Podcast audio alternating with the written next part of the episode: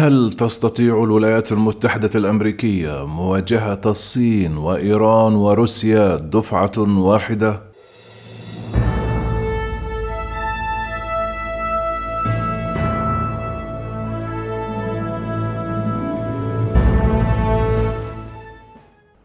تخيل سيناريو بعد عام أو عامين أو ثلاثة من الآن يهتز العالم بالحرب من أوروبا إلى المحيط الهادي الفكرة ليست سخيفة كما قد تعتقد حيث لم تواجه الولايات المتحدة الأمريكية خلال عقود مثل هذه الاحتمالات من المواجهة العسكرية على المدى القريب في عدة مسارح منفصلة. أشعل غزو الرئيس الروسي فلاديمير بوتون لأوكرانيا أكبر صراع في أوروبا منذ أجيال كما أثار معركة بالوكالة بين القوى العظمى في شرق آسيا.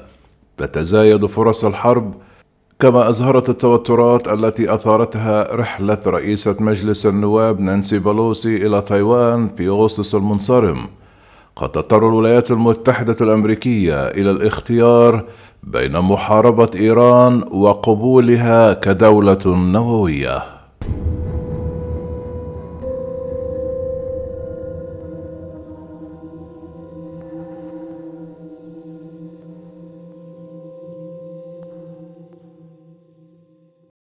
ضع هذه الأزمات معا وستحصل على مقاومات اندلاع حريق هائل في أوراسيا. سيناريو الكابوس عادة لا يتحقق بالطبع فمن المحتمل ألا تدفع أيا من هذه المواقف الولايات المتحدة الأمريكية إلى الحرب. وتختلف الجداول الزمنية الأكثر منطقية تجاه الصراع حسب المنطقة. لكن التمرين الفكري يوضح مدى انتشار خطر حرب كبرى. كما يذكرنا بأن أزمات اليوم مترابطة بشكل أعمق مما تبدو عليه. قد لا يكون أعداء الولايات المتحدة متحالفين رسميا لكنهم متحالفين في منطقة حرجة قلب أوراسيا وبطرق حاسمة لا يمكن للولايات المتحدة المنهكة أن تستجيب لمشكلة واحدة دون النظر في تأثيرها على قدرتها على التعامل مع الآخرين. ستكون المطالب على فن الحكم الأمريكي قاسية حيث تواجه واشنطن مجموعة من المشاكل التي لا تستطيع الابتعاد عنها بسهولة وبالتأكيد لا يمكنها تحمل تصعيدها دفعة واحدة.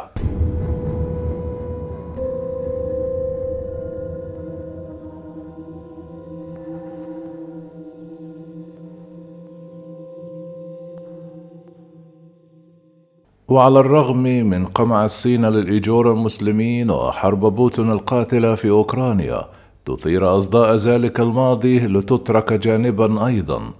تلعثم بوتين الوحشية في أوكرانيا يبدو في الوقت الحاضر أشبه بتقليد موسوليني أكثر من تقليد أدولف هتلر حيث تبدو الأنماط الأساسية للجغرافيا السياسية مألوفة بشكل مؤلم. في ذلك الوقت كما هو الحال الآن كان النظام الدولي يتعرض للضرب من عدة اتجاهات. كانت اليابان تسعى للهيمنة في الشرق الأقصى. كانت ألمانيا هتلر تتنافس على السيادة في أوروبا وخارجها. كانت إيطاليا بقيادة موسوليني تقوم بدفعة دموية من أجل إمبراطورية في البحر الأبيض المتوسط وأفريقيا. سينتهي الأمر بالاتحاد السوفيتي بنهاية المطاف بمحاربة هتلر. ولكن فقط بعد مساعدته في تقسيم أوروبا الشرقية. كانت هناك القليل من الحميمة من بين هذه الدول. كانت الأيديولوجيات العنصرية المختلفة التي حفزت ألمانيا النازية وإمبراطورية اليابان غير متوافقة بشكل أساسي على الرغم من توقيع برلين وروما وطوكيو على ميثاقي الثلاثي في عام 1940 إلا أن عدم الثقة متعدد الاتجاهات ضمن أن كل هذا لم يكن أكثر من مجرد اتفاق فضفاض لتفجير النظام الحالي وبناء إمبراطوريات منفصلة وسط الأنقاض.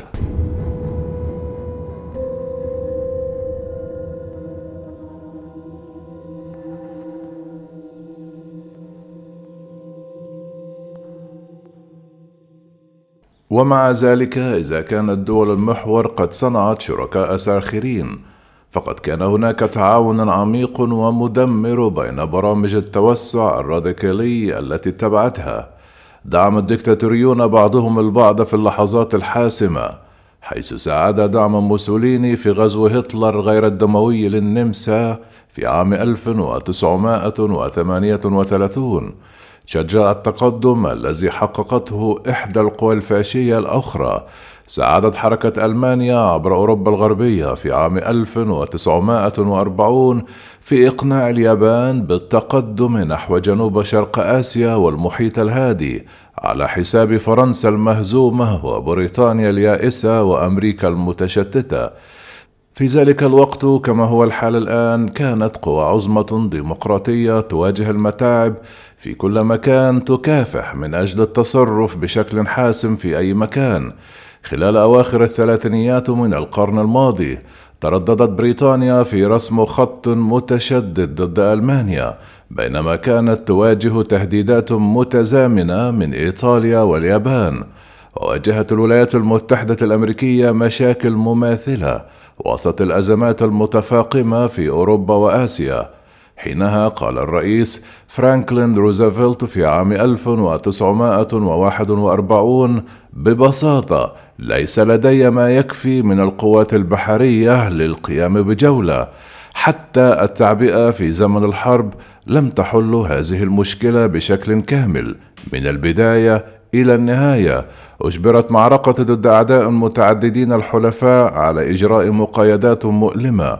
لم يتطلب الأمر تحالفا متكاملا تماما من الخصوم الاستبداديين لإخراج الديمقراطيات من التوازن وخلق أخطر وأكبر أزمة للأمن العالمي شهدها العالم.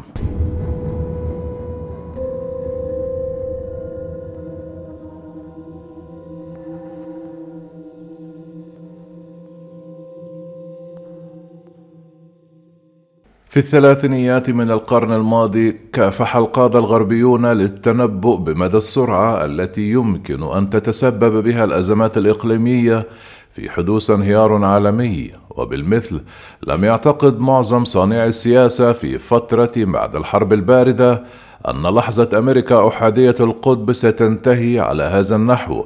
ليس من الأخبار أن القوى الاستبدادية كانت تبني جيوشها وتكره جيرانها. الجديد هو أن كل هذه التحديات تنذر بأن تصبح حادة.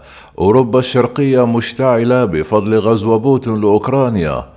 تتويجا لحملة استمرت لجيل كامل لاستعادة السياسة الروسية من آسيا الوسطى إلى بحر البلطيق. ربما كانت الحرب الخاطفة الناجحة في شباط من فبراير قد أعطت روسيا موقعا قياديا في أوروبا الشرقية ودعت إلى إكراه دول منظمة حلف شمال الأطلسي المكشوفة الأخطاء الفادحة الروسية والمقاومة الأوكرانية حالت دون هذا السيناريو. لكن حتى روسيا المتضائله سيكون لها الكثير من القدرة على إثارة المشاكل والصراع في أوكرانيا لم ينتهي بعد.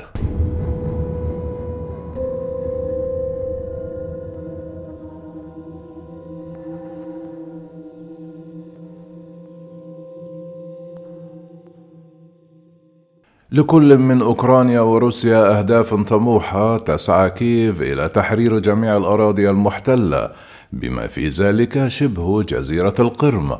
تهدف موسكو إلى تحويل أوكرانيا إلى دولة تابعة فقيرة مقسمة.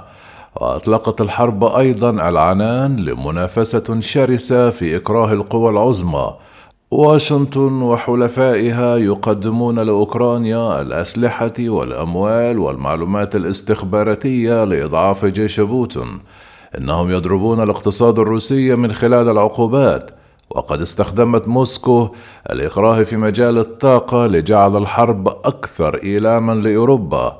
هددت بالتصعيد النووي على امل الحد من خسائرها في ساحة المعركة من خلال الحد من الدعم الغربي لأوكرانيا. كما يبدو أن الرئيس الروسي فلاديمير بوتون يعتقد أنه يستطيع إجبار أعدائه على الاستقالة قبل أن يتكبد هزيمة كبرى بينما تتصرف الولايات المتحدة الأمريكية وكأنها يمكن أن ترضع بوتون عن التصعيد لفترة كافية لكي تسود أوكرانيا. نتيجة كل هذا توازن عنيف وغير مستقر ولا يمكن أن يستمروا إلى الأبد لأن المشاركين الملتزمين يسعون لتحقيق أهداف لا يمكن التوفيق بينها.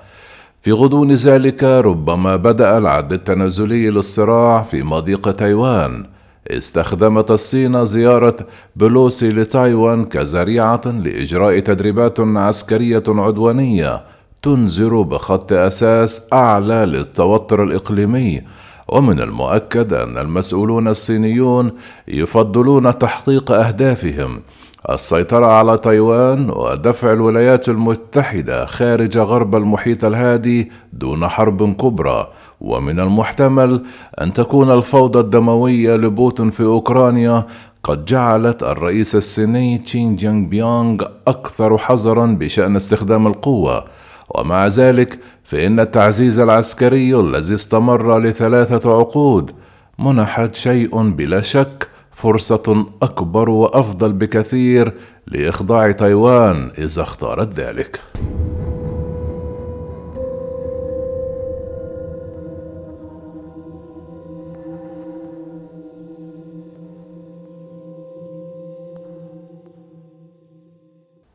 ففي الواقع قد يضطر الرئيس الصيني إلى استخدام القوة للحصول على ما يريد بينما تبدو الولايات المتحدة وحلفائها عازمين بشكل متزايد على عرقلة محاولة بكين للسيطرة الإقليمية. قال مستشار الأمن القومي للرئيس جو بايدن جاك سوليفان مؤخرا أن الولايات المتحدة الأمريكية في السنوات الأولى من عقد حاسم في منافستها مع بكين. هناك جدل حاد في واشنطن حول متى سيصبح التهديد بالعدوان الصيني أكثر حدة حتى أن أكثر المراقبين يعتقدون أن المواجهة ستكون بعد سنتين إلى ثلاث سنوات على الأقل. ومع ذلك فإن خطر الحرب آخذ في الازدياد مع إصرار الصين على قلب التوازن في شرق آسيا في إصرار خصومها على التمسك به. ثم هناك الشرق الأوسط القابل للاشتعال بشكل دائم. هي منطقة يحب الأمريكيون تجاهلها. كادت المنافسة العنيفة المستمرة بين واشنطن وطهران أن تنفجر في عام 2019 وأوائل عام 2020 بعد تسلسل بدأ بانسحاب الولايات المتحدة الأمريكية من الاتفاق النووي لعام 2015 وبلغ ذروته بمقتل الجنرال قاسم سليماني في غارة بطائرة بدون طيار. يقال إن تقدم إيران في تخصيب اليورانيوم قد منحها القدرة على صنع سلاح نووي في وقت قصير.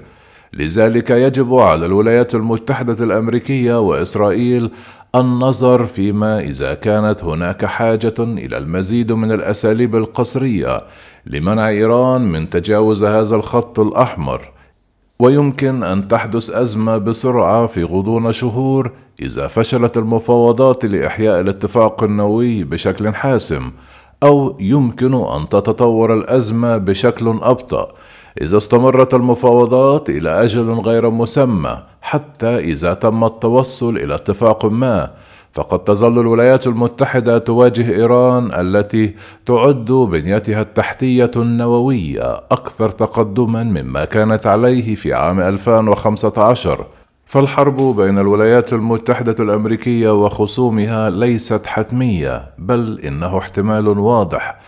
تدعم النظم الإقليمية السليمة النظم العالمية السليمة عندما تنهار مناطق متعددة في وقت واحد فإنها يمكن أن تؤدي إلى انهيار النظام العالمي.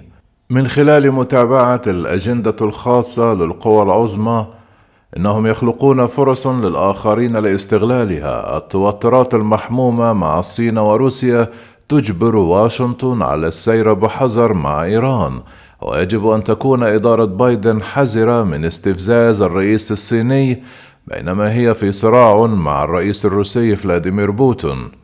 بوتين من جانبه فقد مقامرته بأن تركيز أمريكا على الصين سيضمن استجابة ضعيفة عندما غزا أوكرانيا. ومع ذلك فإن الخطر المتمثل في أن المنافسة بين الولايات المتحدة والصين قد تصبح قبيحة للغاية وقريبة جدا وقد لا تزال تمنح بوتين الأمل في أنه يمكن أن ينتصر إذا تمكن ببساطة من الصمود.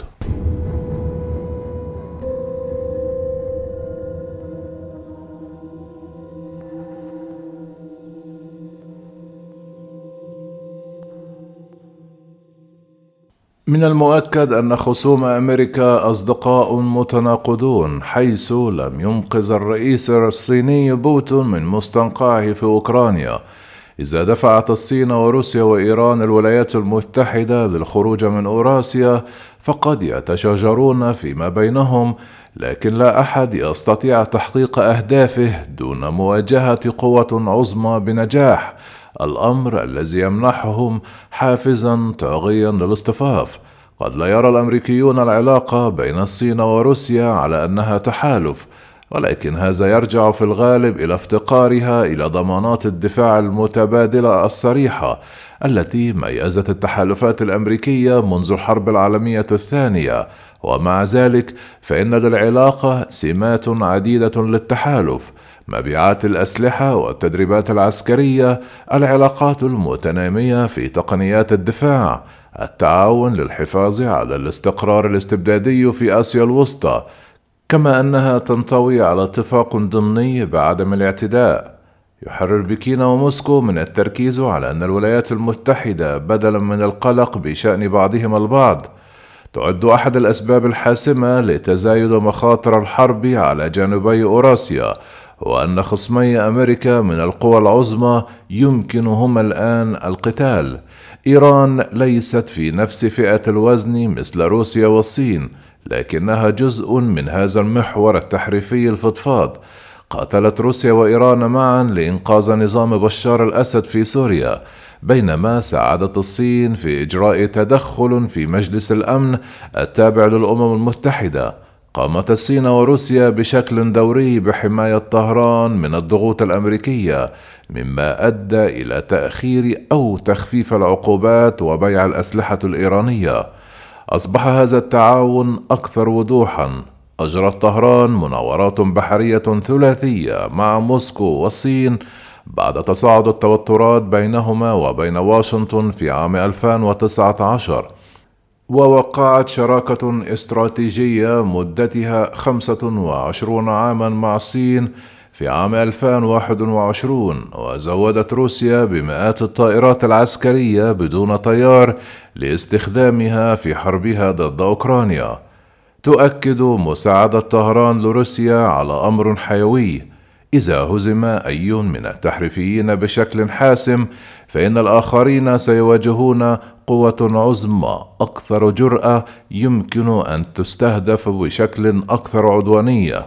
قد لا ترغب الصين في الانخراط في أوكرانيا ومع ذلك إذا كان الرئيس الصيني يخشى أن تكون روسيا على وشك الانهيار العسكري الذي قد يتسبب في انهيار سياسي في موسكو. فقد يشعر بالضغط لتقديم مساعدة اقتصادية وإمدادات عسكرية على الرغم من تهديد الغضب الأمريكي. لا تتوقع أن تنتحر روسيا والصين وإيران من أجل بعضهما البعض لكن لا تعتقد أنهم لن يبالوا بمصير بعضهم البعض. غالبا ما تكافح حكومة الولايات المتحدة الأمريكية للتعامل مع أكثر من أزمة واحدة في وقت واحد. لأن اهتمام كبار صانعي السياسة محدود. علاوة على ذلك تتمتع الولايات المتحدة الأمريكية حاليا بقدرة أقل على التعامل مع التحديات العسكرية المتعددة مقارنة بأي وقت مضى منذ الحرب الباردة. كما أدت التخفيضات الدفاعية الكبيرة بالدولار في أوائل عام 2010 إلى جانب البيئة المتدهورة إلى إجبار الولايات المتحدة على تبني استراتيجية دفاع حرب واحدة بدلا من معيار الحربين في التسعينيات والعقد الأول من القرن الحادي والعشرين. يعكس هذا التحول الإدراك المتأخر بأن حربا كبرى مع خصم قوي خاصة الصين ستفرض ضرائب على الجيش الأمريكي إلى أقصى حد. ومع ذلك هذا يعني أن البنتاغون يفتقر إلى الموارد اللازمة للتعامل مع حالات الطوارئ العنيفة في مسارين. ناهيك عن ثلاثة مسارح إذا حدثت في تتابع وثيق. تقول الكتب المدرسية الاستراتيجية عادة أن الدولة التي لديها التزامات أكثر من القدرات يجب أن تقلل من الأولى أو تزيد من الأخيرة. هذه نصيحة طويلة الأمد لكنها ليست مفيدة الآن. إن الانتقال إلى سياسة خارجية تتمحور حول الصين لن يكون من الحكمة. قد يسمح التراجع الفوري عن التصعيد في أوكرانيا لبوتون بإنقاذ نصر فوضوي وإرسال رسالة مفادها أن العدوان التقليدي عندما يكون مدعوما بالإكراه النووي يمكن أن يؤتي ثماره. إن الانسحاب بشكل كبير من الشرق الأوسط عندما تكون طهران على العتبة النووية هو وصفة للهيمنة الإيرانية أو الفوضى الإقليمية ومن الصعب إجراء عملية التخفيض في الظروف المثالية ناهيك عن التقدم في المنافسين.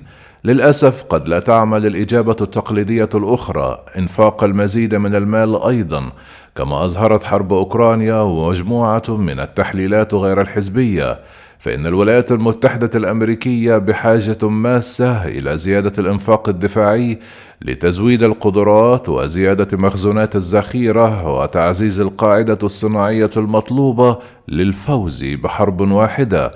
ناهيك عن حربين أو ثلاث لا يمكن لواشنطن أن تسمح للمشكلة على المدى القريب. عدم كفاية الوسائل بالنسبة للغايات بأن تصبح حالة مزمنة ومنهكة جيوسياسيا ولكن إذا كان التعزيز العسكري الضخم ضروريا فسوف يستغرق الأمر سنوات حتى يؤتي ثماره. ووقتا طويلا لإحداث فرق إذا اندلعت المشاكل في وقت ما قريبا. ما تبقى هو استراتيجية التسلسل وهي استراتيجية تسعى إلى إدارة العديد من المشكلات المتقلبة دون التراجع بشكل كبير أو جعلها تصل إلى ذروتها في تتابع سريع. تستغل استراتيجية التسلسل حقيقة أن واشنطن قد يكون لديها وقت في منطقة أكثر من أخرى. يمكن أن تأتي اللحظة الحاسمة في أوكرانيا في غضون أسابيع أو أشهر. في حين أن لحظة الخطر الأقصى مع الصين قد لا تبدأ لبضع سنوات. تم تصميم التسلسل لتحقيق أقصى استفادة من هذه الثغرات عن طريق حل بعض الأمور بسرعة مع تأخير المواجهة في مكان آخر. ومع ذلك لأن هذه الاستراتيجية هي الملاذ لأولئك الذين يفتقرون إلى خيارات أفضل فليس هناك ما يضمن أنها ستنجح. يتطلب التسلسل اولا إنهاء الحرب التي دخلت فيها الولايات المتحدة بالفعل وإن كان ذلك بشكل غير مباشر. يمكن القول أن الغزو الروسي لأوكرانيا ساعد الموقف العالمي للولايات المتحدة الأمريكية من خلال التسبب في توسيع حلف الناتو وإضعاف جيش موسكو ومع ذلك قد يؤدي الصراع الطويل إلى إلحاق الضرر بواشنطن عن طريق صرف انتباهها عن التهديد الأكبر الذي تشكله الصين واستهلاك الدولارات والأسلحة النادرة التي يحتاجها البنتاجون للردع إذا لزم الأمر. من الصعب إنهاء الحرب في أوكرانيا. لم يظهر بوتون أي حافز للتفاوض بشأن الشروط التي قد تقبلها أو ينبغي أن تقبلها أوكرانيا. إن تقييد أوكرانيا الآن في حين أن لديها ميزة عسكرية من شأنه أن يشكل سابقة مروعة من خلال إطفاء الشرعية على العدوان الروسي بشكل فعال وقد يمنح موسكو فرصة لتجديد القتال لاحقا. وهناك بعض الخطر الذي لا يمكن قياسه وهو أن محاولة إخراج روسيا من جميع أنحاء أوكرانيا بما في ذلك شبه جزيرة القرم. يمكن أن تجعل فلاديمير بوتين يفي بتهديداته النووية. يمكن أن تصبح أوكرانيا واحدة من تلك الصراعات المتناقضة مثل كوريا في عام 1950 حيث الاقتراب من النصر في الواقع يجعل المرء أقرب إلى الكارثة. ففلاديمير بوتين ربما يحاول الحصول على فوائد الترهيب النووي دون دفع تكاليف الحرب النووية وبالتالي قد يكون من المفيد المخاطرة بدرجة أكبر قليلا بوقوع صراع موسع على المدى القريب للحد من مخاطر نشوب حرب طاحنة وطويلة الأمد. قد يعني هذا زيادة كبيرة في إمدادات الأسلحة الأمريكية وغيرها من أشكال الدعم لكييف خلال الأشهر القليلة المقبلة على أمل السماح لأوكرانيا بتحرير أكبر قدر من الأراضي قبل أن تتمكن روسيا من تعبئة قوات جديدة وربما انهزام بوتون أو من يخلفه لتقديم مفاوضات أكثر جدية. ولكن قد يعني ذلك أيضا الضغط على أوكرانيا لتسيير بعض أهدافها الحربية الأكثر طموحا إذا كانت مبررة مثل محاكمات جرائم الحرب وأن تظل مرنة بشأن التصرف في شبه جزيرة القرم والمضي قدما بمبادرة دبلوماسية جادة عندما تبلغ هجماتها الحالية ذروتها. وقد يكون الحلفاء الأوروبيون مثل فرنسا وألمانيا على استعداد لدفع المزيد من الأموال والأسلحة إلى أوكرانيا إذا شعروا أن كيف حساسة لمخاوفهم بشأن التصعيد. سيتطلب هذا النهج الجمع بين الضمانات والردع. التواصل بوضوح مع بوتون بأن الولايات المتحدة الأمريكية لا تسعى إلى حرب أوسع مع روسيا لكن روسيا ستحصل على هذه الحرب الأوسع إذا استخدمت الأسلحة النووية حيث يعد هذا التهديد عنصرا ضروريا في أي استراتيجية لتمكين فوز أوكرانيا حتى لو لم يكن من الواضح ما إذا كان الرئيس الأمريكي في حالة اتخاذ قراره سينفذه بالفعل. فكر في هذا على أنه تحول أمريكي لاستراتيجية روسيا الناشئة التصعيد لخفض التصعيد حيث يمكن أن يساعد أوكرانيا على تحقيق سلام مفيد دون التورط في صراع مع قوه نوويه لكن لا تخدع نفسك. لا يزال هذا النهج محفوف بالمخاطر وحتى إذا نجح فإنه سيترك أوكرانيا بأقل مما تستحق. لا يزال هناك متسع من الوقت لاستراتيجية التصعيد من أجل التهدئة للعمل في أوكرانيا على افتراض أن البنتاغون محق في أن الصين لن تهاجم تايوان لمدة عامين أو ثلاثة أعوام على الأقل.